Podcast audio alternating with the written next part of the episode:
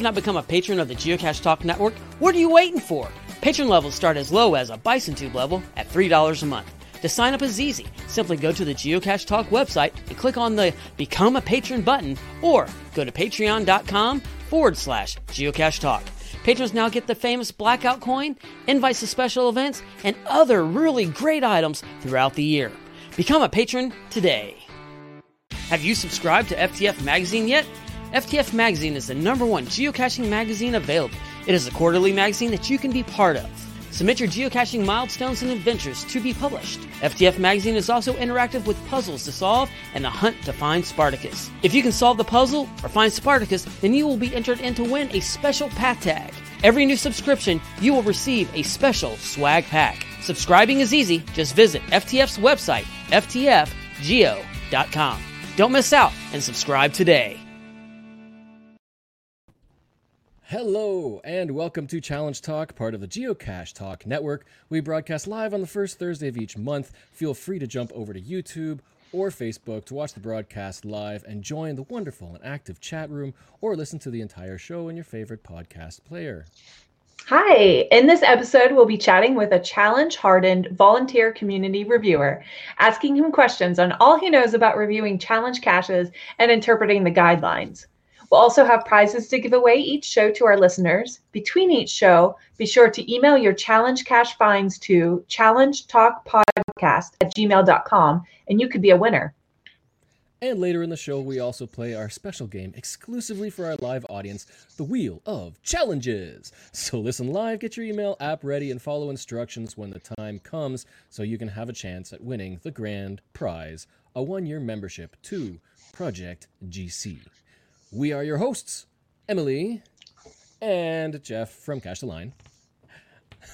Hello. and uh, you can email any of your challenge caching questions, big or small, once again to challengetalkpodcast at gmail.com. We might uh, show them and chat about them on the air. First of all, want to give a quick shout out to Ipsimom, who has sent some feedback, and she has said, I'm tuning in for the first time tonight. I missed the live show, so I set the bell to ensure to, to be sure to catch the next one. I'm loving the cache talk. See you next time. Ipsimom, aka Melody from Michigan in the USA. Welcome. yes, Love it. first time listener last month. so I hope good. you're listening this month again. Uh, It's great to hear hear from people who uh, who listen to the show. We love to have your feedback uh, and and hear especially what you like and don't like, what you want to see, uh, comments and ideas. But mostly, we'll have to hear about your challenge caching um, uh, uh, adventures. yes. and it's so much fun when you're in the chat. So um, we love it when you listen live and join us in the chat. And we still love it if you listen later.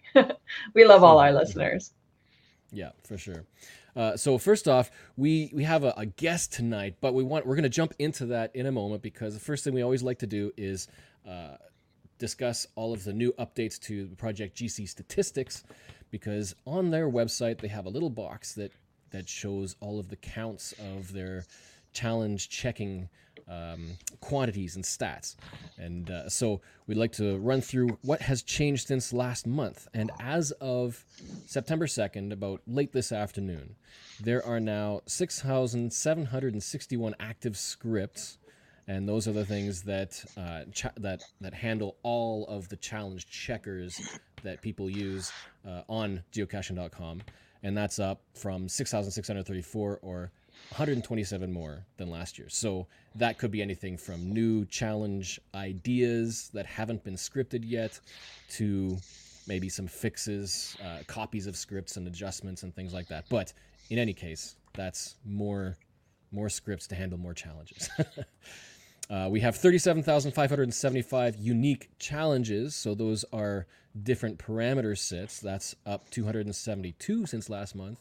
Those are um, individual challenge ideas where there could be multiple GCs that all use the same parameter set, so identical challenge caches. So these are the unique challenge ideas.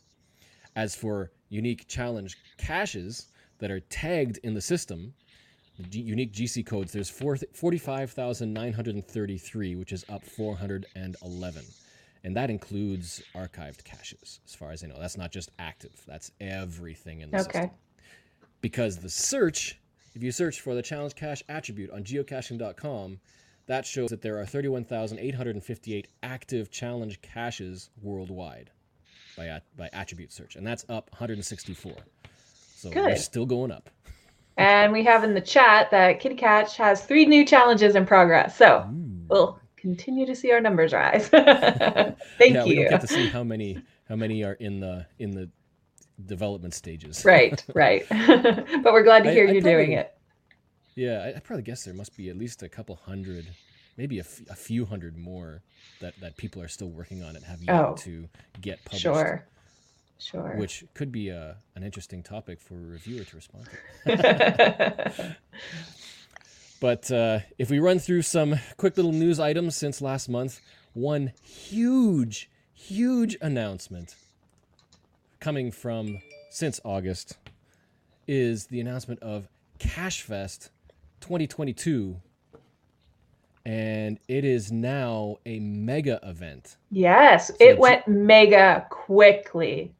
I'm Mhm. very excited about this. So many people were on board. I think it's going to be a great location, easy location for a lot of people to get to. I think that really helped. Go Mhm. mega. Yep. And that's in Memphis, Tennessee, July 16th or that weekend, as Mhm. typically happens with mega events. Uh, and uh, there are so many things to do. And there's pre event coins you can purchase uh, that are electric guitars in very Memphis style. Right. And uh, there are events being planned for from Wednesday to Sunday. So this six days, including that weekend. And, uh, Including our Challenge Academy. Exactly. We've got three different uh, major segments of the uh, of the event that will be happening. There's the Gadget Academy, the Puzzle Academy, and the Challenge Academy. Which, if you listen to the Geocache Talk Network, they're uh, very similar to the shows. that is true. So lots of information. You can find loads of that uh, on cachefest.com, www.cachefest.com. And the GC code, once again, is E GC9E5GX. Make sure you get your will attend posted so that we know who's coming and uh, can plan accordingly. That's going to be an awesome, awesome week. Uh, we got a little wish for you. Fingers crossed our Canadian friends can attend. I high hopes, high hopes by next year will be. it'll be oh a- a my to goodness, I know. it's been too long. Mm-hmm. Uh, we also have a little bit of an update because the souvenir promotion Reach the Peak has moved into its second month. We are now uh, into Mount Mount Vinson. Vinson.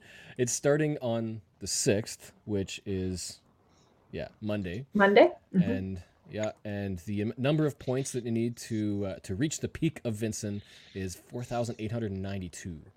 I believe last month it was four thousand eight hundred eighty-two. The amount of feet, U.S. No, the amount of feet to the peak of, uh, uh, oh, what was the what was it? Uh, um, the month from- Punchak the Jaya. from last month. Pun pun yes. That I don't know if I'm saying it right. Pun, pun, Punchak Punkak Jaya. and Yeah. so, and it's true. So we kind of predicted this. Every month, the uh, the qualifying points um, or, or the requirements to earn points to qualification could change. Uh, in this case, the point values didn't change, but the uh, what you need to find did. So last month, it was uh, finding a multi multis, mysteries, earth caches, adventure labs, and any find counted for points as well. Now they're they're pretty much promoting the most finding a cache with 10 or more favorite points yes. and then points for earth caches adventure labs multis mysteries and of course points for any find yeah. so, So, did you reach the peak, Jeff? oh yes did you try very hard? Well, not not not really. I think this is again one of those types of challenge challenges that uh, um, is is great for uh, people who don't necessarily cache as much. But if you go out and you're doing it weekly or or especially daily, then you probably won't have much problem at all, even just with your base number of finds. right. But what what I love about some of these types of challenges, the souvenir promos, is the theming. Mhm. And with this one, it, it really excited me to see the um, climbing the mountain, climbing mountains as the theme, reaching the peak. And it just so happened that one uh, one cache that I went to for August was essentially reaching the peak, and it was f- reaching the highest, the high point of Ontario, which oh. all that high. but, but, still, yeah. that's awesome. So it, it was yeah, it was fun to do any to, to find some things that were related to the theme of the souvenir challenge. Did Good. you reach the peak? I did reach the peak. I was a little worried because I wasn't planning on overly caching. I really have to save caches because I'm cached out. But um, I cached an area without limitation, and I definitely reached the peak and beyond, and s- still have plenty left for traveling in opposite directions for future months. Mm-hmm, mm-hmm. Yeah. Well, let's uh, ask our special guest this is an Ontario reviewer, and he is uh, he has come out of the shadows. it is Cache Shadow, aka Roy.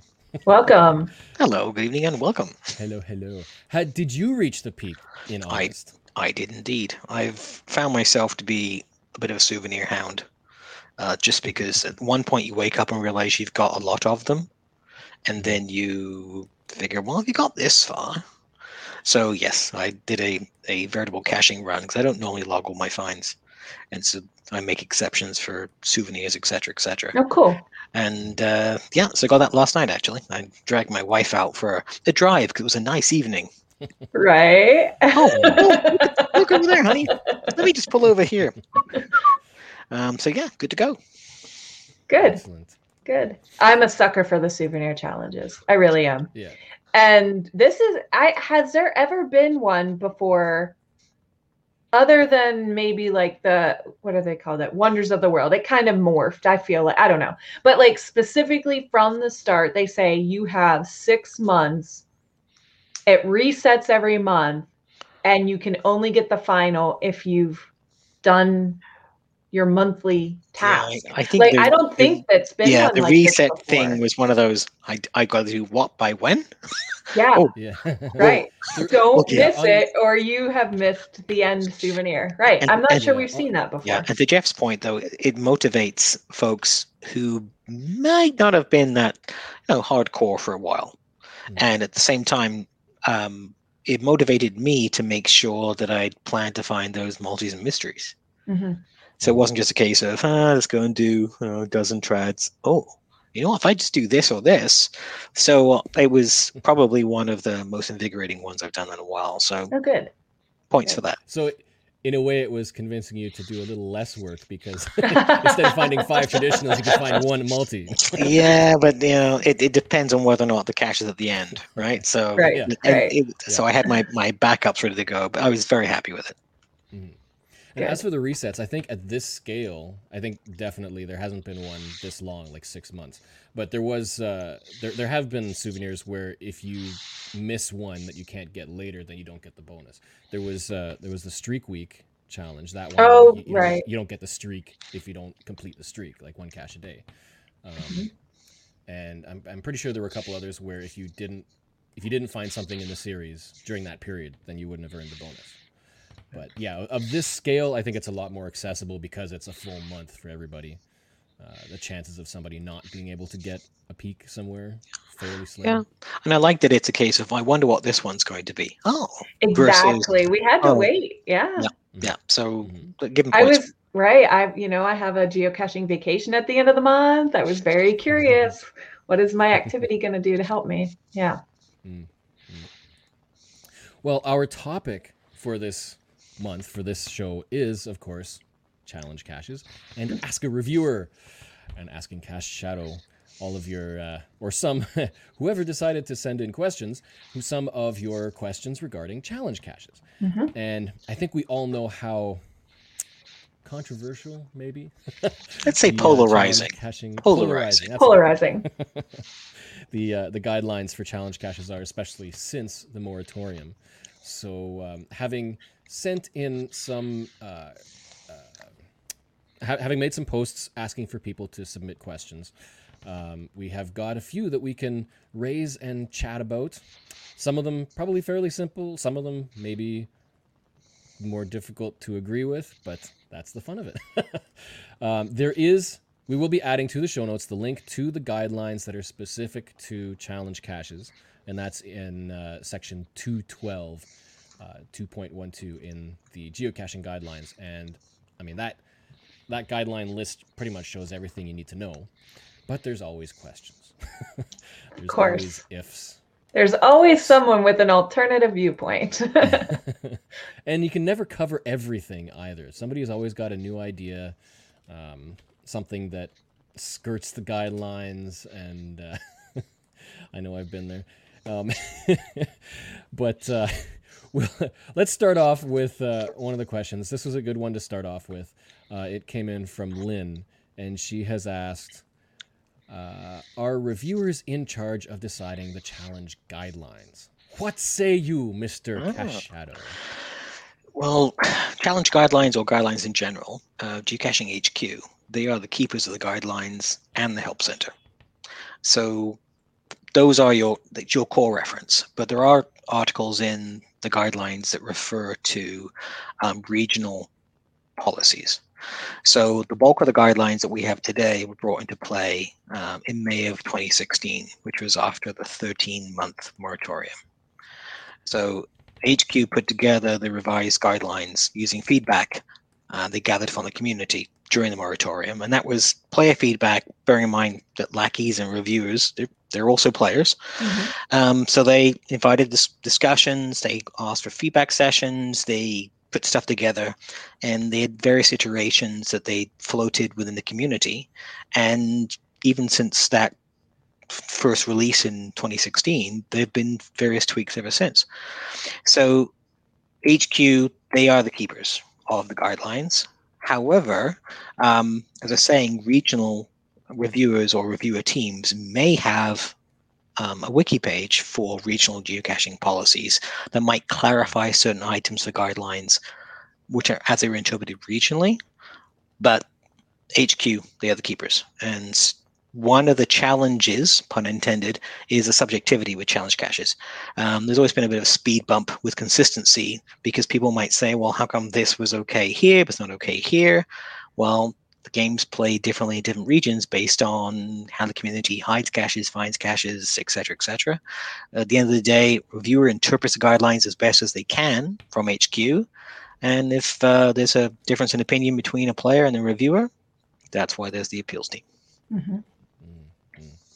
Yeah, the regional thing is is another question because um, there are guidelines, but then there are some differences from area to area.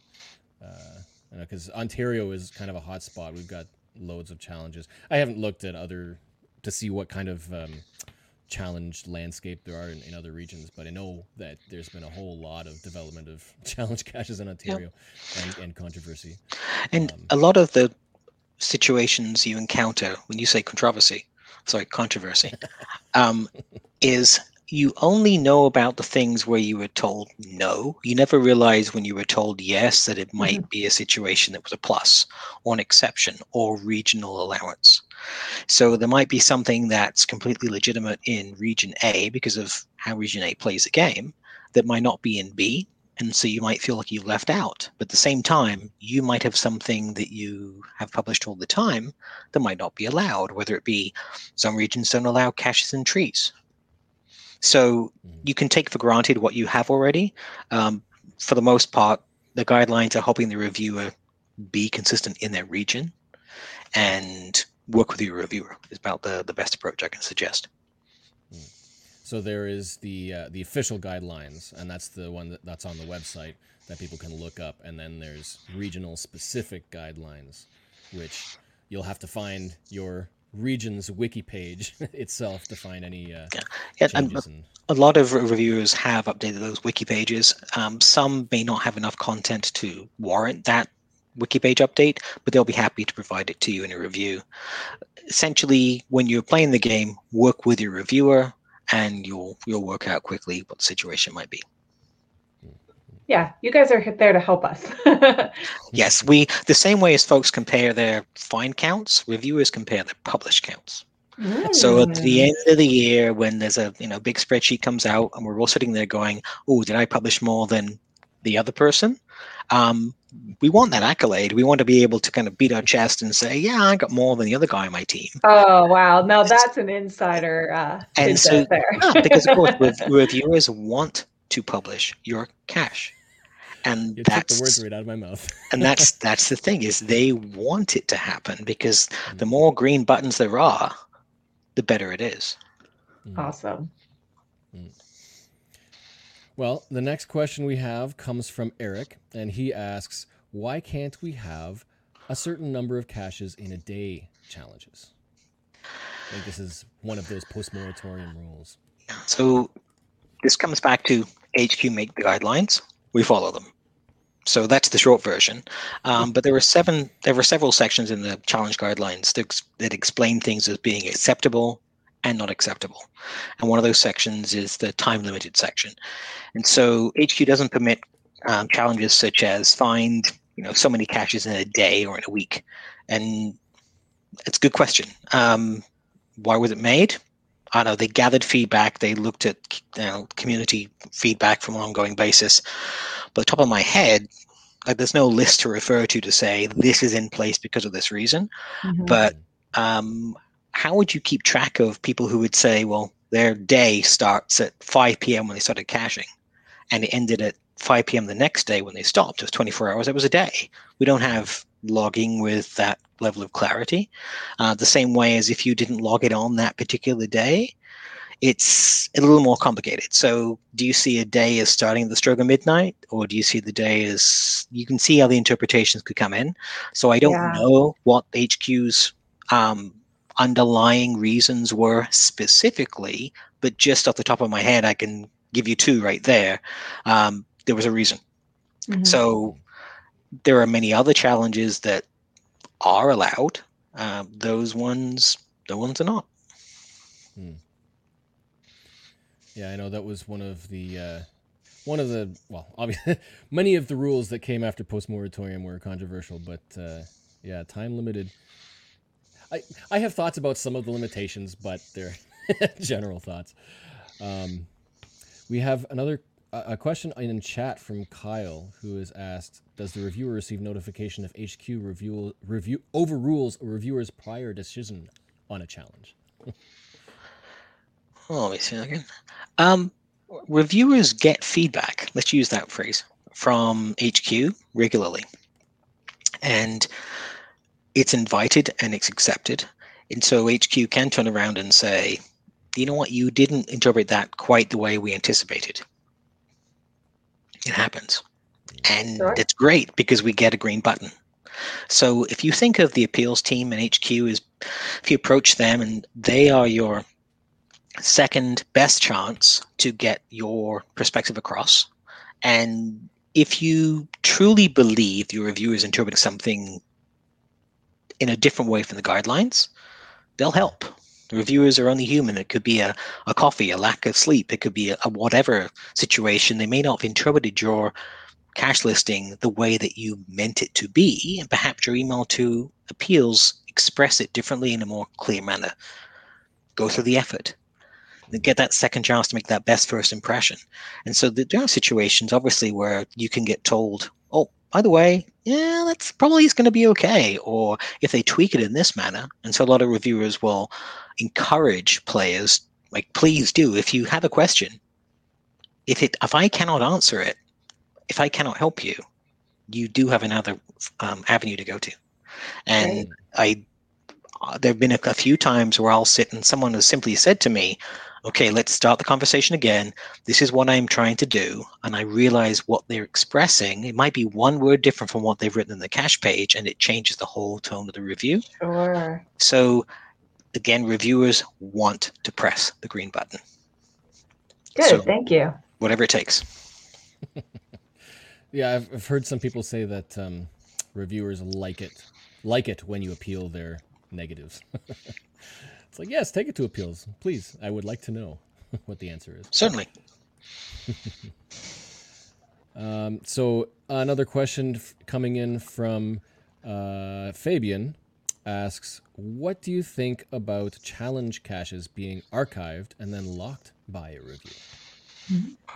Locked. All right. So there HQ have given reviewers the ability to lock caches. So let's just explain the details of that. That's when a, a cache itself no longer take logs, whether it be from the cache owner, whether it be from somebody finding it, etc. So just to explain what locking it is. Hmm. Geocaching is a regional game played globally. I can answer from my situation at this end in Ontario. There are times where there may have been a landowner issue. There may have been HQ has reached out to a reviewer and said, you need to lock this for reason X, Y, and Z. It may have been a police issue. It may have been a dispute going on. When you look at a cache page, you, you don't know what's going on behind the scenes. You don't know whether or not there's been a requirement or request to lock something. You can only make an assumption. So first thing is you don't always know what's going on. So maybe the lock was was warranted for some reason. The other side is if there is a situation on the cache page or in the game taking place and a reviewer wants extra guidance from HQ, they may lock it and then approach HQ and ask for confirmation of how to approach. Each reviewer may act in their region in a different way, and whatever situation this is where it's been locked, I'm quite sure is warranted. There are times where there are guidelines compliance issues, and to prevent the bravado of locking that troublesome logging that troublesome cache, uh, we might lock something here at a request of somebody because if I'll give you an example. If there's a challenge cache placed somewhere where you shouldn't be, and we find out post publish, then archiving it and saying dispute with the landowner, he's they're really upset publicly on the cache page. Not a smart idea because folks might think, oh, let's go poke the bear. So if you discourage it, maybe that's a course of action. So I'm quite sure that in those situations, it's been locked for a reason. And again, that depends on where it's occurred. So not being able to speak to every single example of that. If it's happened, it's happened for a reason. The, the other side, reviewers are, are very efficient. If they don't have to click a button, they won't. And it's an extra button. Mm. So there's typically justification for it. And ANK has uh, raised the other point with uh, locked archive challenges. In a situation where someone finds the physical container of a challenge cache but doesn't meet the criteria yet, when they do, the cache is archived or locked. Can they still claim the find? If it's archived or locked, then nothing else happens on the cache page, which is un- which is unfortunate if you have found the cache and noted it. Mm-hmm. But thankfully, there are plenty more smileys out there to be had in the world. So it's just a risk to go do a challenge trail that you don't are uh, qualify for yet. It's part of one of the nuances of a game based on using a GPS to go find something, sign a log, and go back and celebrate. Having an aspect where you have to jump through a hoop before you celebrate. Yes. Mm. That's a good point. That's great. Jump through a hoop before you celebrate. yeah. And um, one of the things that uh, that I've often said that's great about challenge caches is they get you doing things in order to you know accomplish something, and then the challenge cache that you find and sign to commemorate that is one commemoration of the fact that you've co- accomplished it. So if you have found and and are working towards qualifying for that cache, if you can't sign that one because it's archived and locked, another one could pop up and you can just go find it and sign it because you've already accomplished it. Yes, so, I, I would add to that the point at which you finish your first grid, or the point at which you finish your Jasmer, or the point at which you did your 365 Ironman. Do you celebrate that and tell folks, oh, I found GCABC123? Or do you mm-hmm. say, I got my Jasmer? Yeah. Right. right. So, right. do you necessarily need to have found that cache and signed that log to know you're pretty awesome? Subject to interpretation. yeah. That's a really and good yeah, point you, because the, you, the, yeah, often I have accomplished something and there's no cache to go along with it, but I am still proud. Yeah. Oh, yeah. And if you really want to, you could create a bookmark list and and bookmark all the archived locked caches. there you go. Look at it longingly. yeah. yeah. Oh, we have a um, really important question in the chat. Reviewers are real? no. They're real. Dave should know. Um, so another one coming in from John. Uh, he says basically dealing with challenges was consuming all of the reviewers' time. So this is after a reviewer panel. They were commenting about how dealing with challenges was consuming all of their time, and that is why they were banished. So I'm happy that they are back, and I try not to give a reviewer any trouble with them. So how how how would you respond to the amount of time that's spent on challenge caches versus everything else? Bearing in mind that we are in a very challenge centric zone here in Ontario, prior to the moratorium, it was a lot more effort required dealing with the nuances of different challenges uh, versus after the moratorium. So prior to April 2015, when the moratorium was enacted, it was very far more subjectivity was involved, and hats off because as part of the new guidelines um, since May of 2016, we have that requirement with Project GC and the challenge checkers. So hats off to the folks that write the scripts because they became almost like a first line of validation. Because if a challenge script author said, that's never going to fly, it never made its way to the reviewer. Mm. And you get to the point where someone can be given a little bit of a nudge as what could be made um, reviewable. Not saying that they're perfect on every single um, script, because there's there's no way they, they can know they they don't deal with reviewing. But the challenge checker authors have done a fantastic job of kind of stopping that first initial wave of things that were tougher to review in the past because it wasn't just a case of it would be tough and questionable. There's to be so many of them. People would create challenge caches just for the sake of creating challenge caches um, because they wanted to own one.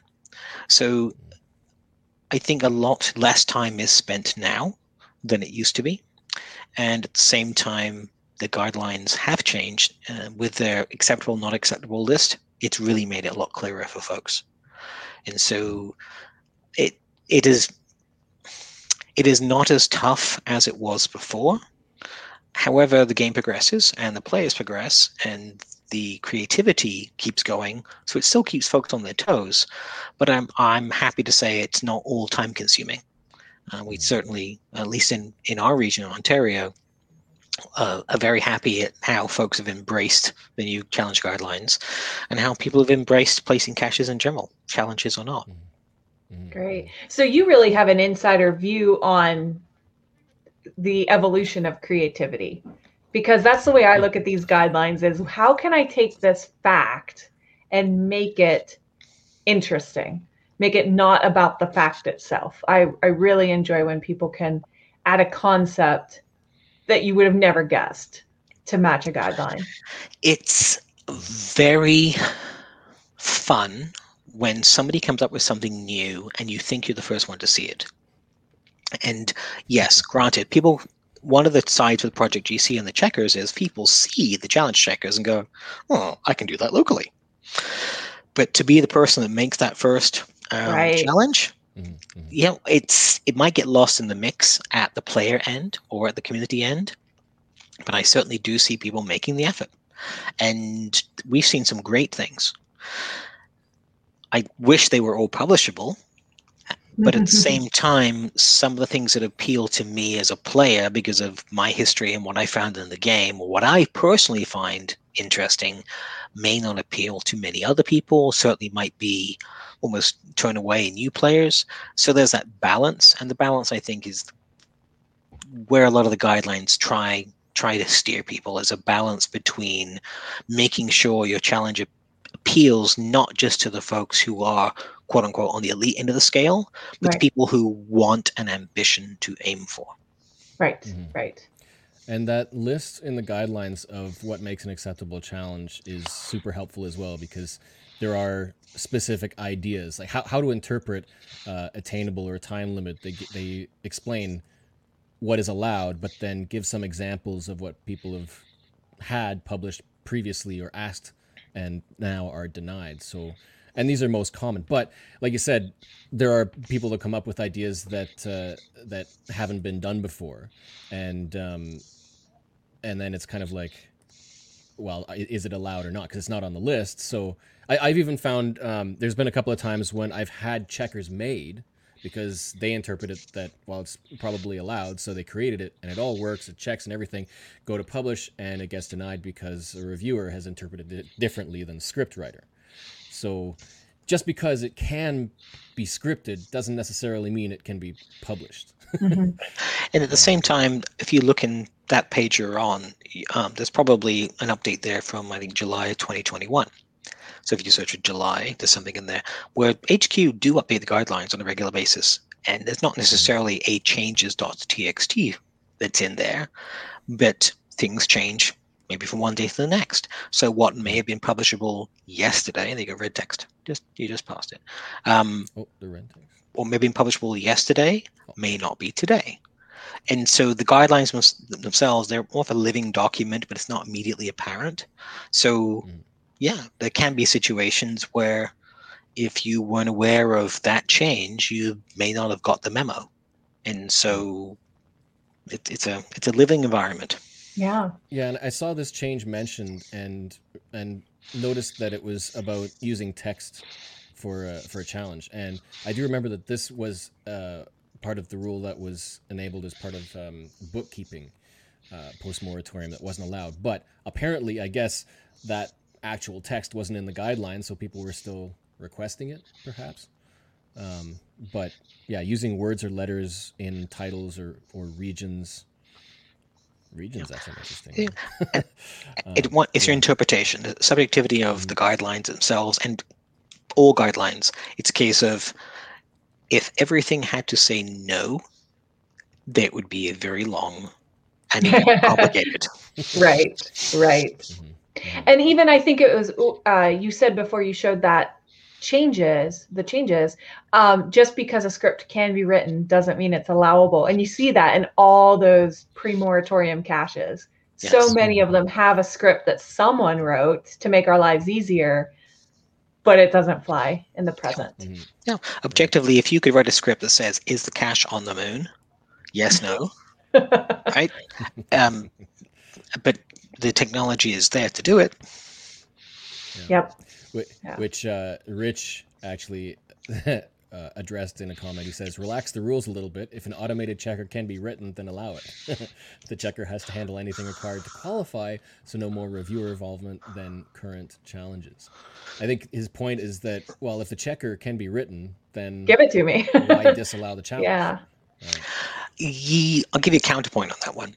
Um, so, yes, but if we were to say for a moment, you made a private cache that only you and a few other people who found the same unique combination of caches had found, you place it in your driveway. Those four people log it. Nobody else logs it. So I've an example. I found caches in 47 countries. I found caches in all U.S. states. I've done this, that, and the other if I were to create a challenge with a checker that would come back and say, has done what I've done, uh, how many people would be able to log that in my region? And then if somebody else did the same thing, that's an awful lot of quote unquote private caches, with each one having a 161 meter or 520 foot, eight feet uh, circle around them, consuming space on the playing field. So I think the the guidelines are written in a way to help reduce the number of private challenges, so to speak. And granted, things can change as time goes on because as people play the game for longer and longer, more people will naturally have a better record to help them meet those challenge qualifications. That that might be a better point in time to submit those, in which the the whole well, if more people can do it, why is it a challenge? Yes, I, I appreciate the semantics of that. But at the same time, as I was saying, you don't need to find a cache to challenge yourself with a great Mhm. concept that challenge authors come up with. So yes, uh, just it would be far easier if the rule was if challenge checker exists, then good to go. Yes, absolutely. It would be much easier on the reviewer end, but on the player end, um, there might be a lot more places out there with caches that get very few visits. Yeah And, and there's still the aspect of trying to figure out how to qualify or being able to qualify. It might, it might be easy to check if you qualify, but that's only half of the challenge. You have to qualify. so, uh, kind of follow up to that one from Lynn. She said uh, or asked, "Have you ever published a challenge even though you felt the challenge itself sucked, or denied publication of a challenge even though you loved the concept of it?" So prior to the moratorium, I saw numerous challenge caches that I thought were created just for the sake of the owner having a challenge cache. Like it was just simply they put it in the queue because challenge caches were this this thing, and I'd like to have one too. The updated guidelines have seemed to encourage people to put more effort into the challenge caches. again, let's not forget the folks at Project GC, who they kind of make folks take that step up when when you're told by your reviewer you need to have a challenge checker for your for your challenge, and you go to Project GC, they're filtering. They're adding a, a layer of you'd like what, and so that's helped with some of the challenges, and it's really brought the quality up from my perspective, and makes sure things are compliant and the challenge themselves. But as for publishing things that I love the concept, yeah, that happens quite a lot. And there, that's again one of those times where a reviewer might say, "Oh, that's almost there. What if you did this? Then you could get it past that thing you're tripping over, and we could get that thing published for you." And yeah, there's certainly caches out there today which are slightly different from how they were originally reviewed or submitted for review, and the creativity was there, but there might have been one nuance about them that was in the not acceptable list. Um, it's just a better feeling to hit the green button and say, we got to give you that customer service. Folks are going to enjoy it. But there are certainly times like, oh, that's really a good idea. No, but that's a really a good idea. But you know what? You, you can't have it both ways. What's your guidance from HQ on telling us, hey, shift a little and this could be a green light? Reviewers are given encouragement to make sure that we do give players every opportunity to be able to resolve their own issues. There may be, again, regionally, uh, that nuance that says, for example, um, if we in Ontario ask a certain number of qualifiers for a cache, we're fortunate in that we have an incredibly active community and it's really not difficult to find qualifiers for most challenges. And so we may not necessarily need to make an extra step to try and help the cache owner find that 10th qualifier. Like it's a pretty set list. It's easy. But at the same time as if review is sitting there and someone's providing a challenge cache to them they may be able to say to the cache owner hey there's some latitude here. Let's give you this nudge to be able to make this go out there. And HQ want us to provide the best we can within guidelines mm-hmm. to be mm-hmm. able to make the best experience for the players. So the guidance effectively is work with the players in the same way as we're asked players to work with the reviewers because everybody wants to hit the green button. Hmm. Good. Well, one there's another question that came in chat from KC11 who says, uh, "Can challenges be created that involve adventure labs? For example, caches at the posted coordinates complete 100 adventure labs to claim the find." Good this question. Has come up quite quite a lot, I think. See, see, and this is another example with the challenge caches is where things change. So I would go into the challenge cache page, and I would search for the word adventure lab. So if you do the right now, you'll probably get your answer. uh, I, on a similar note, um, there was a comment that came in from Joe who said Project GC, GC has the ability to check 360 degree challenges from GZ, not a cache's home coordinates. Not sure why this was disallowed under the new guidelines. So it's another type of challenge that is kind of unique, but is it? Why is it not allowed yeah. now? So, so again, back to the when HQ provide the guidelines, they don't necessarily have a, a list of why this is a not acceptable column. But if it, if I look at it, um, if someone says to me the difference between the 360 challenge and let's say a challenge a, that requires caches in a province or a state. So guidelines have the criteria section, and I think that's where we say you shouldn't use coordinates or longitude and latitude, which is effectively what 360 challenge is. But it does say it's okay to have province or states or boundaries. If you have a cache today that's in location X and you move it 161 meters or 528 feet, chances are it's going to be within the same province, state, territory boundary. You are unlikely, it could happen, you're unlikely to make it not a qualifier for somebody who was only one cache away from finishing a challenge. If you have a 360 challenge, that tiny move potentially could move that cache out of being one of the qualifiers. Is that one of the reasons HQ chose? I'm not sure, but it's a pretty solid one at the top of my head of why something to do with uh, things a cache owner can control in their mm-hmm. cache page being integral to somebody else's qualifications. Let's forget difficulty in terrain for a minute. That's an entirely different animal. oh, yeah, that might not be preferable. So yep. I I don't know specifically why not, but I can come up with some pretty good reasons why I might question it myself. Mm. And at the end of the day, we got an awful lot of things to work with, and we know we see challenges being published. So maybe it's uh, it might be a grumble, but it might not not not be a, a showstopper. Mm.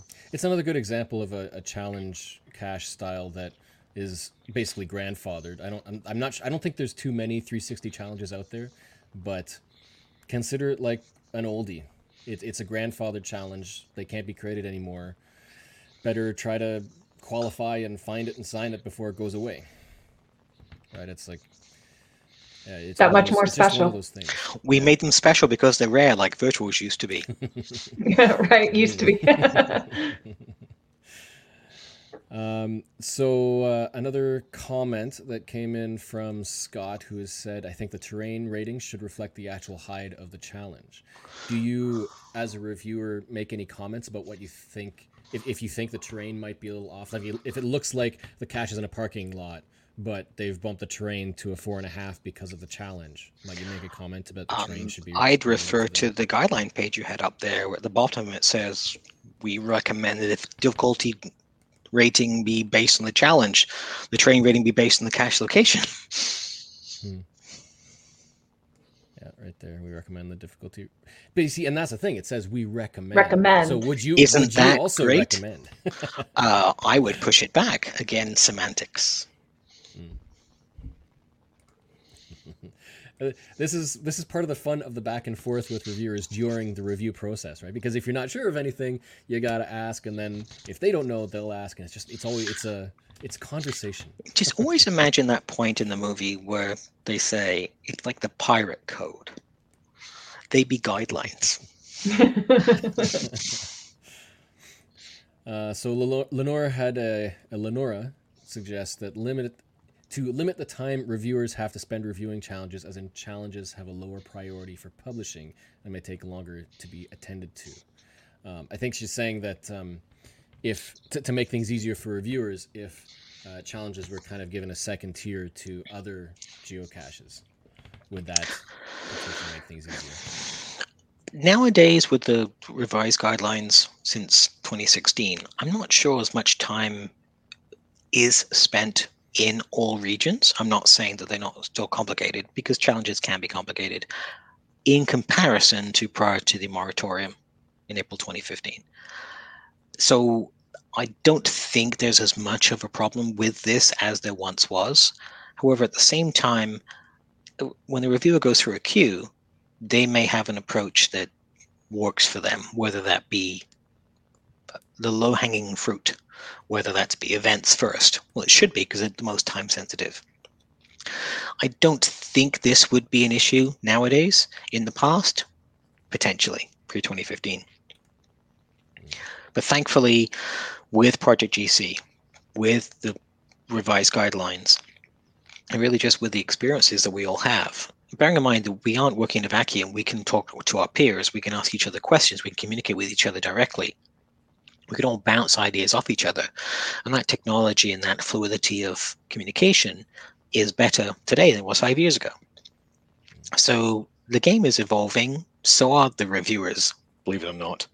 Um, we're human too, and HQ support of us is always increasing. It's it is not a case of you are working with the reviewer and you're both in a vacuum. The reviewer has a support system, and the reviewer can lean on support system, and thankfully that gets better and better each day. So this shouldn't be an issue. Hopefully nowadays, Great. your mile your mileage may vary. One other topic that has come up that I know has been raised in quite a few places is the controversy surrounding um, minimum requirements for a challenge to be published. And uh, so Craig has said, uh, finding 10 that qualify locally is not in the game's best interest. I feel the circle for those that qualify can literally be 300 miles or more. I feel it was the kind of- pain of this question. It, it's it's in the context of the fact that so many people who love these challenge caches will travel great distances once they're qualified to come and sign and and find that challenge cache. So, uh, and I remember when the post moratorium came, what if a, a challenge is published right near the border of a region? When some the people who would find it are right across the border, why does it have to be? Especially with Ontario being huge, we had to deal with that. Uh, find ten people in the region to, to qualify? Why is it 10 people in the region and not, say, uh, with the geocache as a center point? And I, and my region being so unpopulated compared to yours, you know, it feels even even rougher. Like I don't want to be hiding reward challenge or caches. I want to hide challenge caches. Give someone a challenge to work towards. So this is another example of geocaching being a regional game played globally. And I'm going to get a T-shirt with that and maybe a Yeah. trademark one day. So reviewers typically handle their local, the regional community um, with the experiences they've had in that community. So they've seen enough caches to paint a picture of what works in a region. So in Ontario, our regional geocaching policies wiki, blah blah blah, explains that we do also 10 qualifiers. So in Ontario, we will accept those qualifiers from anywhere in the province. So that's a million square kilometers. More than that.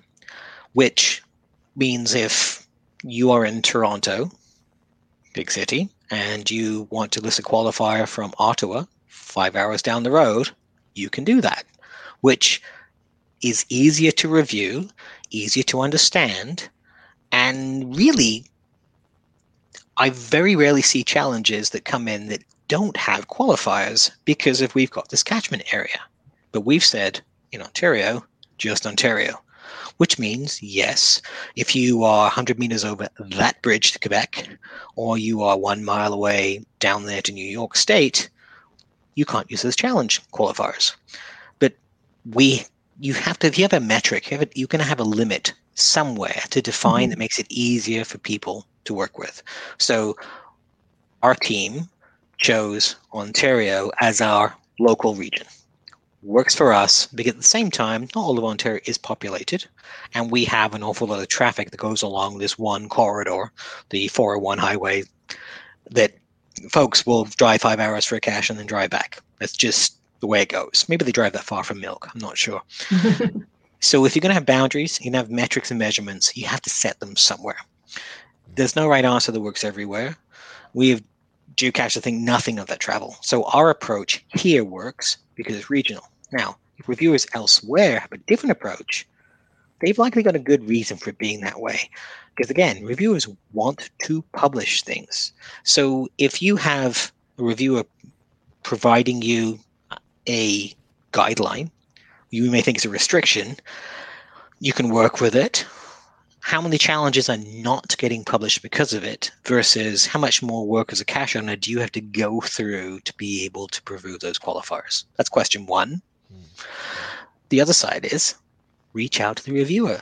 You may not be asking them or trying to sway them or, or argue with them. You might say, hey, if ever you're going to be reconsidering how you look at these things, why not open it up a bit more to this? Provide your justification. Because you know what? They appreciate the feedback. I would not expect folks to change their decisions on a dime. Why? Because for every decision you change, there's a ripple elsewhere.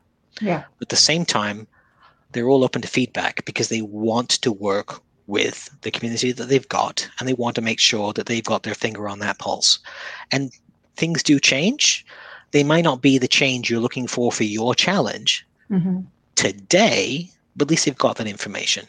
So, whatever your region is handling, as far as a radius or as far as a number of qualifiers or not the number of qualifiers, you're getting reviewed by a regional reviewer in a regional manner. You Mhm. cannot compare it to other regions, step one, but is it within the confines of the guidelines?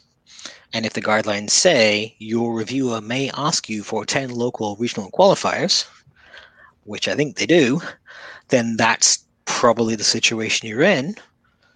At which point, I would work with, again, communicating with them and just expressing, hey, is this something that can be looked at? I wouldn't necessarily do that in my reviewer note during the review of my cache, because that might be a separate conversation. But it is something where I I would personally provide that feedback politely and respectfully so it can be contemplated. And maybe if enough folks do that, that might change the decision.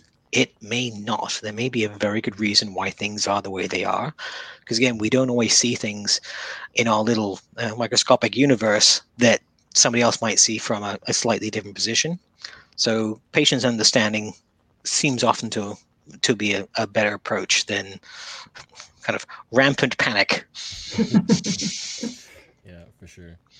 There is uh, one quick uh, advice question from KC11 in chat as well. Said tried playing it, ch- placing a challenge cache inside historical museum. Reviewer said not allowed. They are allowed with the manager's permission, right? Can't be traditional and no interaction with workers. Any advice on that one? There is a page in the help center regarding caches that are indoors. And so I would follow that guidance. And again, there may be a regional approach to that. Typically, caches within buildings, they are often multis because then we can ensure that there is GPS usage. So I would look at that guidance and approach the reviewer and say, how can I get this published? Or is there a way that you suggest that I reword this to make this publishable? Mm-hmm. Yeah, because it, seems like this is kind of in that little gray area because it's it isn't a traditional and there's no interaction because it's a challenge catch, It's a mystery. But I guess even then, if you were to put the posted coordinates outside as a mystery and tell people to go inside, there's still really no GPS use. It's effectively a traditional inside the building, which could be one of the reasons. Um, so there's a couple other little points I thought I would uh, pass on to get your own thoughts. Um, I think th- this one is one of the most common suggestions I keep seeing about challenge caches.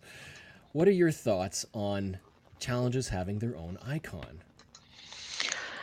Well, imagine for a moment that somebody says, There's a new icon.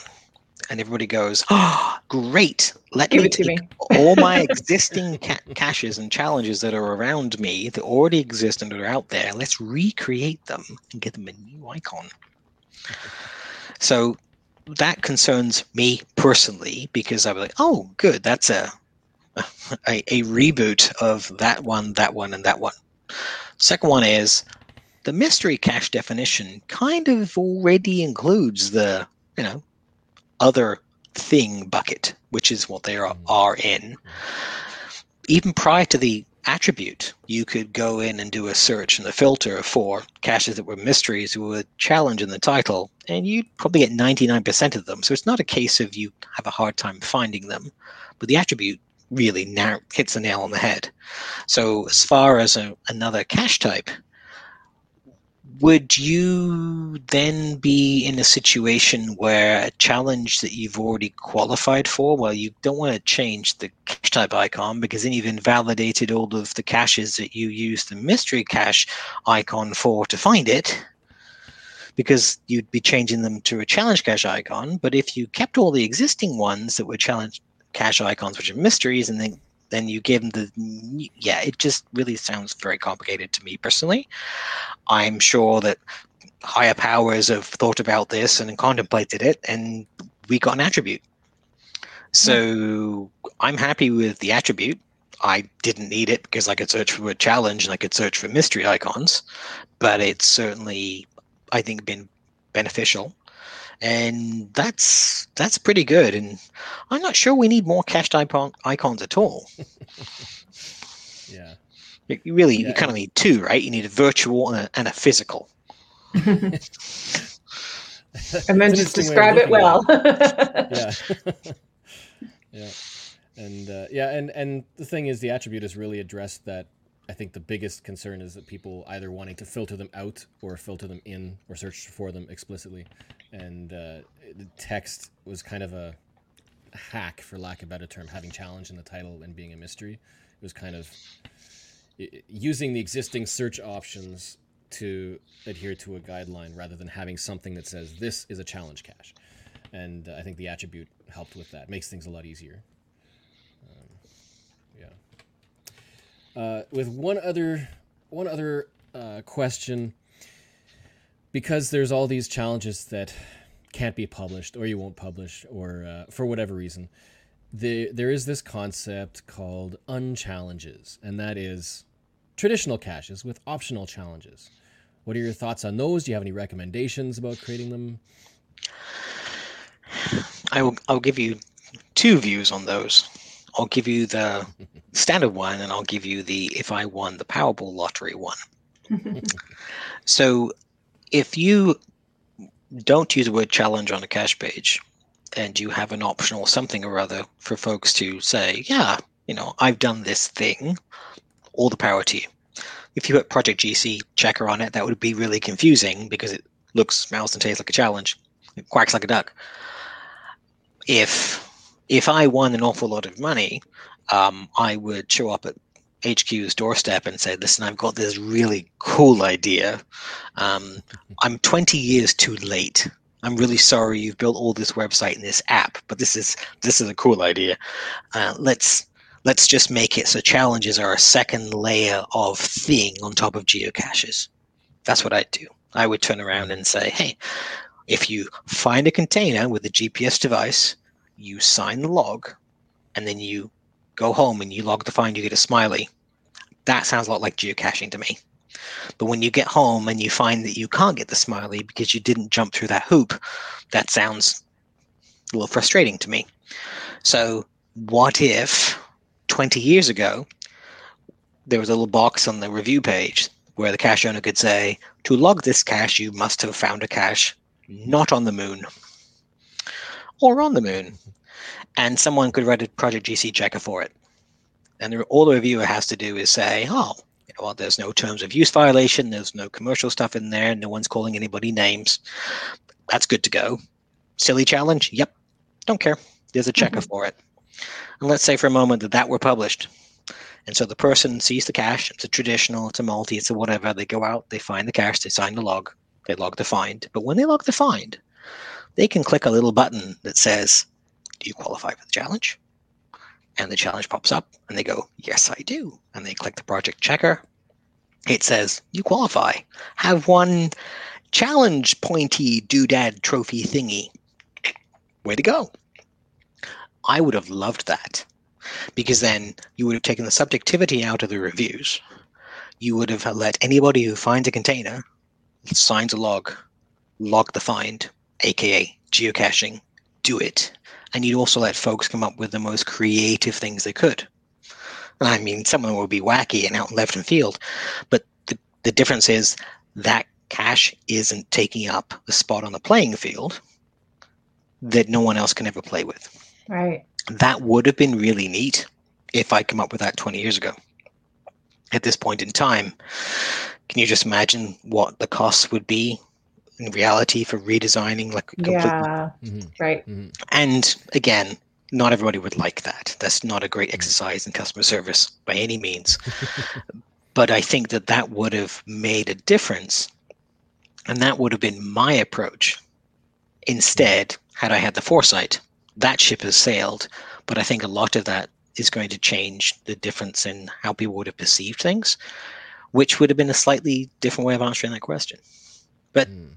In a parallel universe, maybe we're all doing that, and Jeff's got a whole bunch of gold challenge trophy doohick thingies. Right. well, it's interesting. Like, I hadn't thought about that. If, if you're flipping it, so instead of an additional logging requirement, qualifying in order to be able to log it found, it's kind of the other way where you, You- log it found in order to get extra points for qualifying for the additional challenge. Yeah. That, that that's interesting. Because at that point, again, the review is out of it because they're like, wow, that's completely out of left field, but there's nothing that's terms of use there.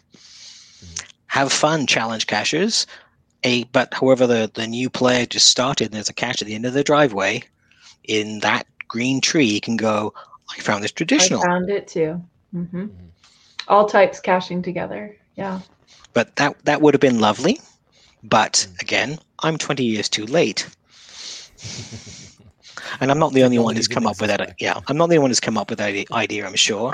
Well, I haven't that- heard it before, but it's it's good. It's, I like. Yeah. but we have the game that we have today and the Mhm. community have really driven the game in such a positive way and if it wasn't for the community there wouldn't be a revision in guidelines the challenge caches wouldn't be as popular this this channel wouldn't exist right now and we'd have the conversation so Mhm.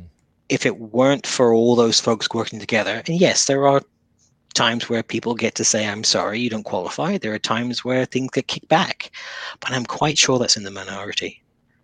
It's it's a, a game that gets people out there and yes there may be situations where someone does find a container they do sign that log and they can't log the find but that also might be the spark that makes them go well i do want to log that find. What do i need to do Right. The spark. Exactly. Someone said clear back in the beginning of the show in our chat. The challenges were a spark for them. Mhm. Yeah.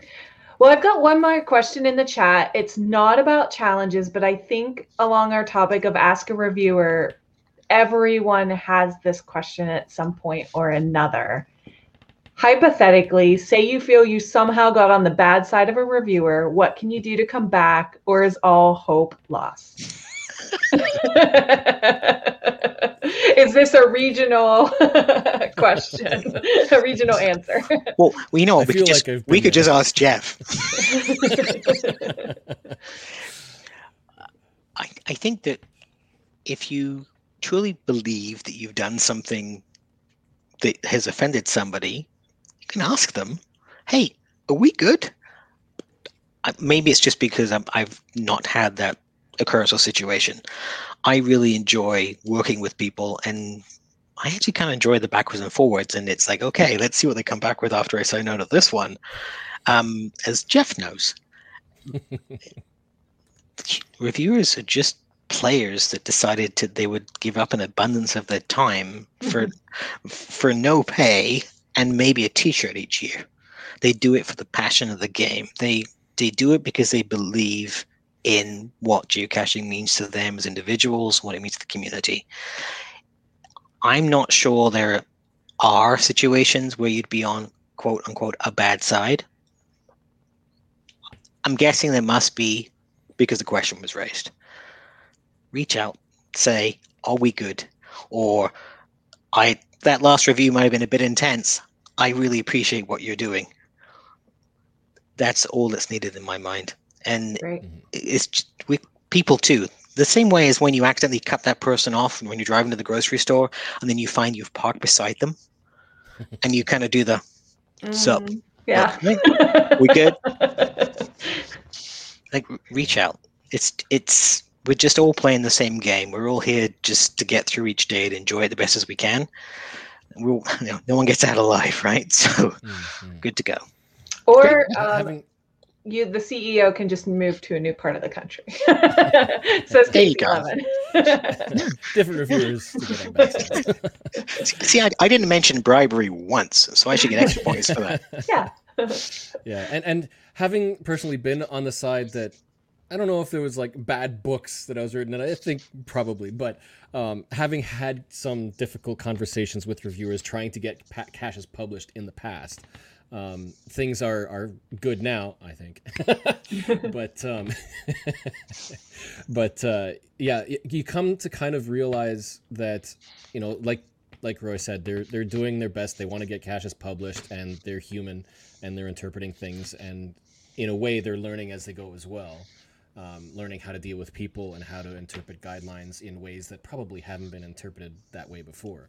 And so they they have to make judgment calls. And like you said, if you don't like it, you can go to appeals, and then if appeals says no, you can blame HQ. There you go. Put their foot down. And say, no.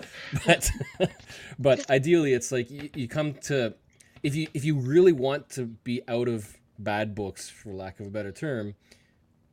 Personally, you try to look at it like from their perspective. If they if they are seriously trying to do the best job that they can and trying to publish caches, then there's a reason for their decisions. And we have the ability, if we want to, to try to make the uh, the rules for those decisions change if we really want to. But at that point, it's not really the reviewer to blame because they're just they're trying to interpret the guidelines for the community for the game in the best possible way. And you know, there's a lot of things that I used to not agree with that now I'm like, okay, I can understand why, and it's a lot easier to. Oh, just didn't you get old and grow up? Oh, so but, you know, but it's like a teenager becoming an Yeah. adult, right? yeah, exactly. but at the same time, let's recognize that as reviewers, just again, players with, who are insane enough to give away a bunch of their time, we're human. We Mm. screw up. We might say or type the wrong thing. You do have the ability to kick it upstairs, and but do it when you when you actually truly believe that there was an oops. Because if somebody Mhm. clicks the wrong button on something, stuff happens.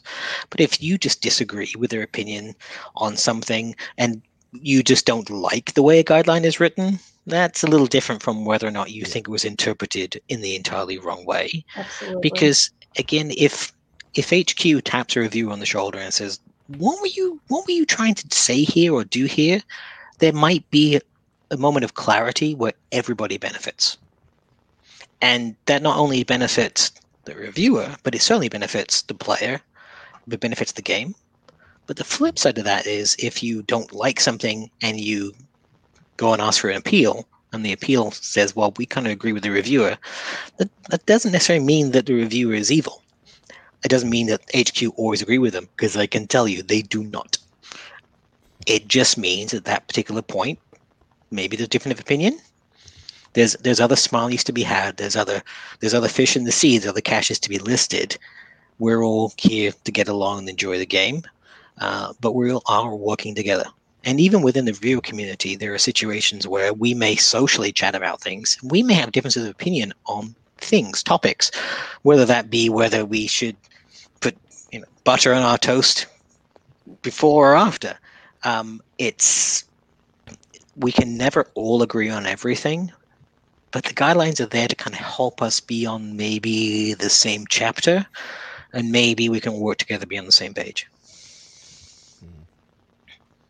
Great. Thank Well, that, you. was, that was profound. Write that down. Absolutely. Well, I think we are good to go to move on to our next big segment, which is the Wheel of Challenges. I need to get a, a sting for that. we say it every audio. month. yeah.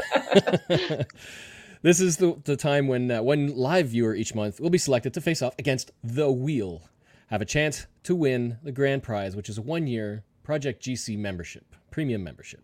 To enter, just send an email to challengetalkpodcast at gmail.com with the subject spin me, followed by your geocaching username in brackets and the answer to the following question. And the first viewer, or the first verified user gets the wheel. So we need to have your actual name because your profile will be checked live on Project GC. And the question for this month, if you are listening, or maybe you just already know it, the question is In what month and year did the Challenge Cache moratorium begin? Not end, Yes. begin. Begin. Cache Shadow did a wonderful job of sprinkling that through several times. It's like verbal And- pixie dust. yeah. and I know I, I've I've forgotten it sometimes and tried to to figure out what it is by googling and searching, and it's not that easy to find. It's out there, but it's not that easy to find. Are we getting any answers in? We have one, two. We have we have the first one in with the correct answer is Yes, indeed. April 2015, and that's from Glowworm77. All right. Yeah. So that's uh if there's still anything else coming in, just in case, but we'll see.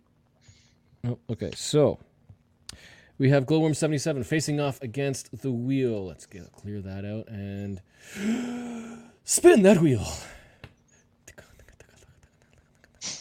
it's it's so anticlimactic without the ticks. Without the those tick. ticks. It's like a it's a mental. Oh, just barely Wait, on the wait, which one is that one on?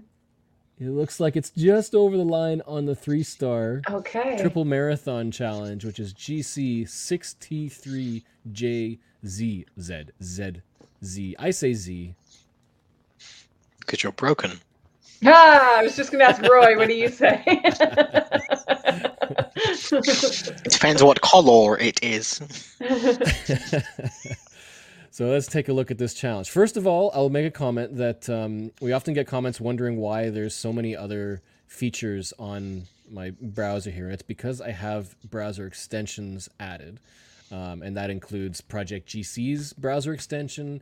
There's um, a map, uh, geocaching map extension, and there's uh, GC Little Helper. So there's three different uh, browser extensions I have installed that might add little options onto the basic geocaching.com website. And information about those, because we get asked about that so often, is in the show notes. So after the show airs, you can check the description, and there will be a link to the show notes for you to check out for other information and topics that we've talked about. and trick So- out your page. That's right. this uh, this challenge is the LPC Triple Marathon Challenge, three difficulty by Ter- Terraviators. I can never remember how to say the name. Terraviators. I have it committed to memory. Yeah, because we got it wrong so remember much. yeah, the V. The V is the the the, the syllable there. Ter- Terra Viators uh, in Texas, and it is a triple marathon challenge. And the challenge is to find two geocaches with a distance of seventy-eight point six five seven miles between the pair. Wait, is this exact? Seventy-eight point six five seven. That would be a much more difficult challenge, I think. Oh, Slight distance tolerance with the checker. okay, okay. So, this one does have a checker built in. There's a lot of green checks, so it's a good chance. Probably going to qualify. Uh, so we loaded it up on Project GC and put in Glowworm 77. Make sure to select it from the list and run the checker. Does she qualify? Does she? Yes! She qualifies. Awesome, excellent, congratulations. So you are going to you not going to you have won Project GC one year premium membership. Oh woohoo! That Congratulations. that you get yeah you get unlimited checks. There's a, a number of benefits to especially if you are a Challenge Cache owner to having a membership at Project GC if you want to verify all of your cache finders stats. so right. congrats, and uh, we will send that to you ASAP. Our second little giveaway game that we do each month. It's not really a game, but it is kind of a game. It's all part of the game. is to give a congratulatory shout out to listeners who email us proof of uh, qualifying and logging a challenge cache since the last show. And anyone who sends an email to challengetalkpodcast at gmail.com with the GC code having a found it log that, uh, including the photo if you'd like to share, but found during the past month since the last show, uh, will be entered to for a prize giveaway for a Challenge Talk Geocoin, which I have. right Looks like our background. Shiny. Yeah, yours shows. me- Oh, that's not it. That's the leaderboard My coin. leaderboard coin. I was like, wow, your color is different. There we go. your There, color there it is is. Um, so yes, we'll send you one of those if you are the one that has been randomly chosen.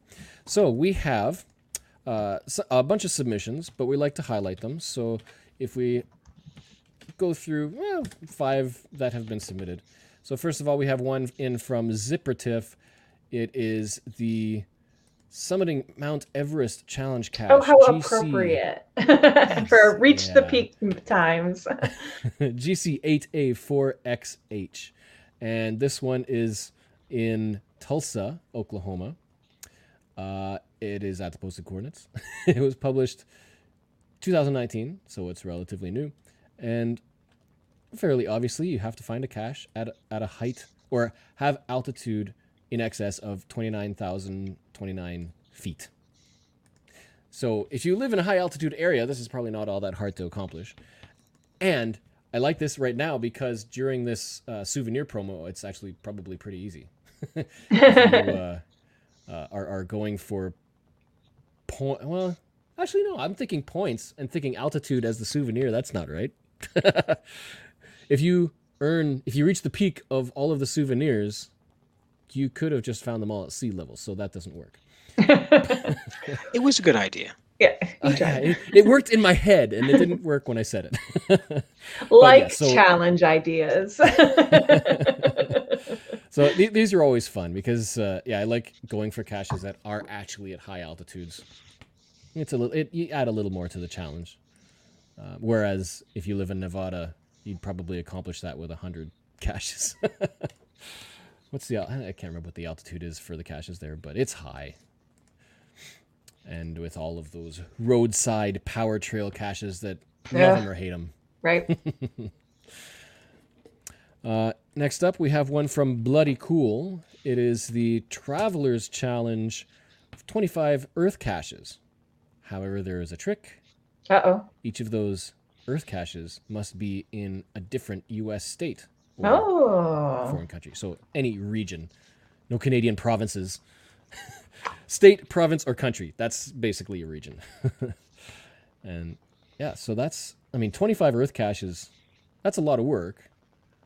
These days, well, if you love Earth caches, that's not a lot of work, but that could be. But that's also a challenge to get a cache in at least 25 different regions. Regions. That's a lot of committed travel.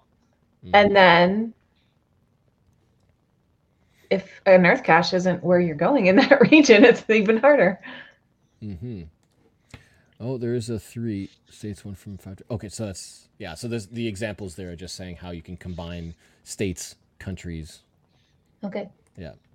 Um, at this time, qualify with 32. Oh, yeah, I was just reading details. Okay, so that one was 2019 as well, and that's in Fairfax, in Virginia, by Pieto right. Addict. Good. Um, we have another one in from ZipperTiff. This one is, oh, that was GC80RAV. This one is GC74J62. It is the 9x9 DT challenge. Have you completed your fizzy grid? Is that what that says? A Have you- fizzy challenge? Have you completed this fizzy grid? You have to fi- uh, find all 81 DT grids, but you have to have nine of each of the listed cache types as well. So it's nine times nine, but you have to spread out. You can't find 81 traditionals to complete. You have to have nine of each of these a virtual, oh, an event, a Sprinkled in Wherigo, a letterbox, an earth cache multi, unknown, and traditional. And a cache type with more than 10 favorite points. Any cache type with more than 10 favorites. So you have to have nine DTs, nine different DT combinations of each of those cache types, okay. which I think would be interesting with an event. Because, well, yeah, because events can only be difficulty one. Right. Well, okay, this is a lot harder. I just realized. you- yeah, you have to so have lots of terrain. terrains events. for an event. Huh. Interesting. I'm well. I recently just What got year a one. is this? fi- oh yes, this was uh, 2017, post moratorium, and um, this was, yeah. I, uh, when I was in Scotland, I managed to get a one five event, and so I do, I do have a one five. I just like I- I have to test. I'm I'm so curious. I have to test. it. Regional think that would be game the played. Well, there's a nice globally. little graphic there. I love it when the challenge checkers have a graphic. The, Scroll um, down, you should have a graphic. Oh yes, these ones. Yeah. yeah. when they show you the actual icons in the boxes. Yeah, there are a couple of uh, checkers that do this. This so as, as somebody who likes to has a list of challenge caches that I'm working towards, including all these different types of fizzies. This one checker is a really good one to bookmark because it lists off so many different things you could qualify. Yeah. And what's the. GC code for this one? This is GC74J62. I think we have inspired people with this one. Yeah, because the, the checker for this will give you first the uh, the grid for that challenge, but we'll also show you all of your fizzy grids for all the different types of caches. And I think there's a couple of checkers that even do attributes, maybe specific attributes, not all of them, but um, I know that yeah, there's one for finding caches with at least ten favorite points as well. So it's it's a great way to look at a variety of fizzy types. Yeah. I'm really curious. I'm Um, checking too for myself. Let us know if you qualify. And that's it, it only hit me just then, the event. No. Online DTs. Oh. oh man, there are so many X's on my chart. Good thing you guys can't see it. Inspiration. Uh, Yes. So we have coming up next. We also have uh, we have one from Just Finding Our Way. It's GC4AX5F, and in this one, it is the well, it's a CO by Icon challenge, COX Icon. But this is a casual. This Oh, is a so like a, a a bronze out of a bronze, silver, and gold style tier, um, and this is one of those point gathering types of caches. So you have certain categories you've got to accomplish to earn points, and then once you earn a certain amount of points, you qualify. Mm. In this one, you have to find uh, th- at least three types of caches for different for uh, per cache owner, and you get points for the more cache types you find from each owner, and you have to have fifty points. so if that sounds confusing, the way that the way to describe it is, uh, you can find two two different cache types for one cache owner, but that doesn't get you anything. You have to have at least three types per cache owner, and if you have three, you get three points. If you have four, you get four points, I believe. Five, five points, and up. So you you if you were to check this one, you'd probably you'd probably list all of the cache owners that you've got caches found and the number of cache types for each of those owners, and then add up the number of points to see if you've got fifty. I like that little twist on it. It's not and when was this one. hidden? This was 2013. Pre-moratorium. Uh, and yeah, like it's Roy, does something that- like this make your head hurt? So go back to the question that said, "Oh, there, there are times where you see something where you're like, oh, that's really cool, but I cannot publish it." So my immediate thought when I see this is when a challenge includes block party, HQ, lost and found events, and uh, ape caches. It kind of sets off alarm bells immediately due to this Mm. scarcity, right? But when you Mm. factor in things like cache owner name, well, now we cannot use those since the the, the 2016 guidelines. But you you can see where folks want to include their experiences and other people's experiences in their challenge, and they've included all those different icons. But when you turn around and say to somebody who starts the game today, you get Mhm. points for this, this, this, and this. Well, you, you those aren't there aren't any block parties scheduled. There's the celebration schedule for next year, but that's a, a one shot. So it may not be relevant to this specific one because there's other ways to get those points. But it is a case of I need to really check to see what's going on here. And nowadays it's a little easier because of the way that the new guidelines are written. But previously you could look at this and say, oh yeah, this bunch of people who have done it. Well, yes, but there there aren't any block parties anymore. That really changes things. Mhm. Well, and you, you said something that kind of piqued my attention. You said um, cache owner names. What, do you make a distinction between challenges that are based on the text of cache owner names versus just caches owned by different people? Because this one isn't saying uh, something about specifically the text of cache owner names. It's just saying Well, owned it- by different people. Yeah, right there in the un- in the not acceptable column, they have Mhm. all those things. So Mhm. it's when you can control it's on the cache page, it's a different factor other than difficulty in terrain because it's a different aminal. Um, but if you you cannot really you where you place your cast changes the name of where it is, but even then we saw in July we've changed that alphabetically. So yeah. Hmm. Interesting. Okay. Well, uh, moving on, we have another one from Bloody Cool, who has sent in GC8D4Q1. It is the Picky Challenge, Hungry 100. You know, we, we love attribute challenges in Ontario. and um, this one is another one of those. It is a, a challenge to find caches with the food nearby attribute. So once you've found at least 100 uh, caches with uh, food, uh, yeah. Did it actually say the name of the attribute here? uh, foodie stop pit nearby caching. Once you've done that 100 times, per the caches you found, any country as of cache creation. So 175. So, yeah, food Excellent. nearby. It's got to be Mhm. in there somewhere. Find Yeah. food is going to be- uh, yeah. Uh, so, oh, there it is. Yeah, 100 food nearby. Let's find out right above the checker. so, simple attribute challenge, but yeah, we have so many of those in Ontario. We so one of the things with us, we've got power trails of challenges, and uh, when somebody has an idea that say is related to attributes, then it's just a matter of publishing 100 caches, 100 challenge caches just with a different attribute requirement. Right. That'll be done. Right? So because there's so many attributes and uh, so we have so many of those out there. Gotcha. But I thought that'd be a, a nice one to Well, there's a That little one- point in the chat that I think most of us can uh, ache with. Curious KDB says, I just noticed looking at that 9 by 9 compared to my paper copy that someone changed their DTs on their multis. so we do work, we track ourselves, and someone Yeah. somewhere has changed our progress. Still have to deal with that. You mean they maintained their cache? Yeah. so many Some people would say- perspectives. Some people would say that challenge listing difficulty and terrain should be locked at published when it's See, published. And one of the things to bear in mind is it, it all is influenced by how long you've played the game.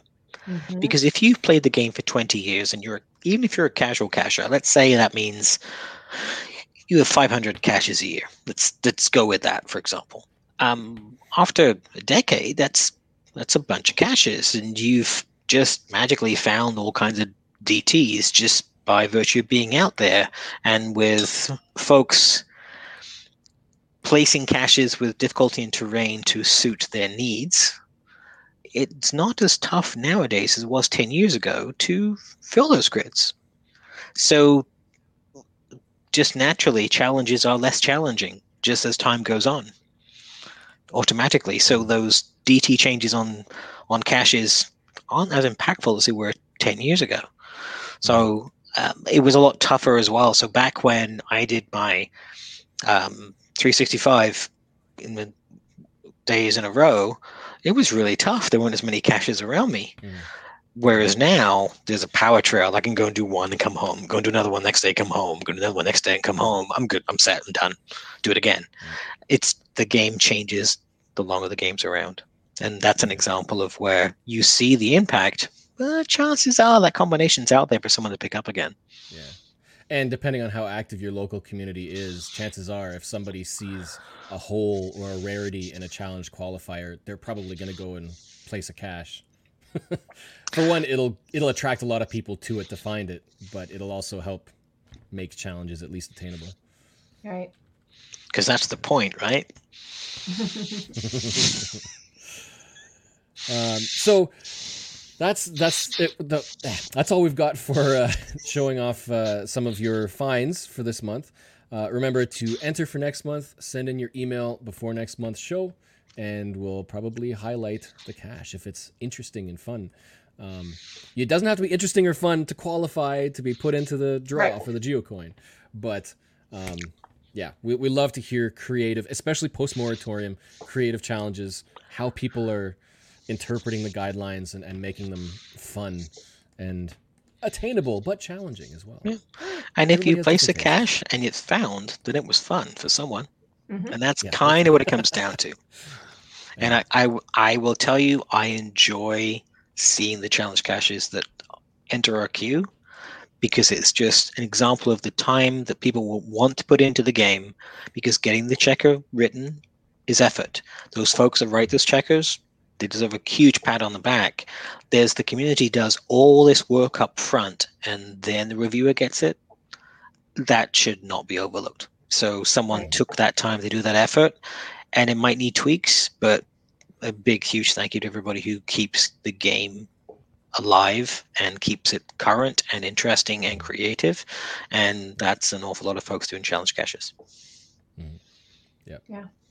And on that note, the ch- winner of this month's monthly challenge winner, challenge, yeah, something like that, is the winner of the coin. Zipper Tiff. Yay! Congratulations. Congrats. And once again, if you want to be entered in next month for that Challenge Talk Geocoin, just make sure that you send us an email to challengetalkpodcast at gmail.com with the GC code and a photo if you want, and uh, and and your story, and uh, we'll enter it into the draw. One last thing before we close off, I always love to highlight uh, my last challenge I published pre-moratorium, which I believe, Roy, I believe you know it very well, is the Iron Man Bingo Challenge. Oh boy. hmm. This this is an example of one of those caches that went through a lot of back and forth before getting published. But it is basically a challenge bingo card of streak streak qualifiers. And so you, for example, you've got to find you've got to, for qualifying for B1, you've got to find 25 days of difficulty 3 and under or uh, 5 days of abandoned structures or even 3 consecutive days of scuba caches, which can be super difficult. Unless you've got either friends who uh, who know how to scuba dive, or cache owners who fudge the attributes, or you live in Nevada where the ET highway is all scuba. Right. I think it's still that. but it's it is possible, but if you want to do it legitimately, it's hard.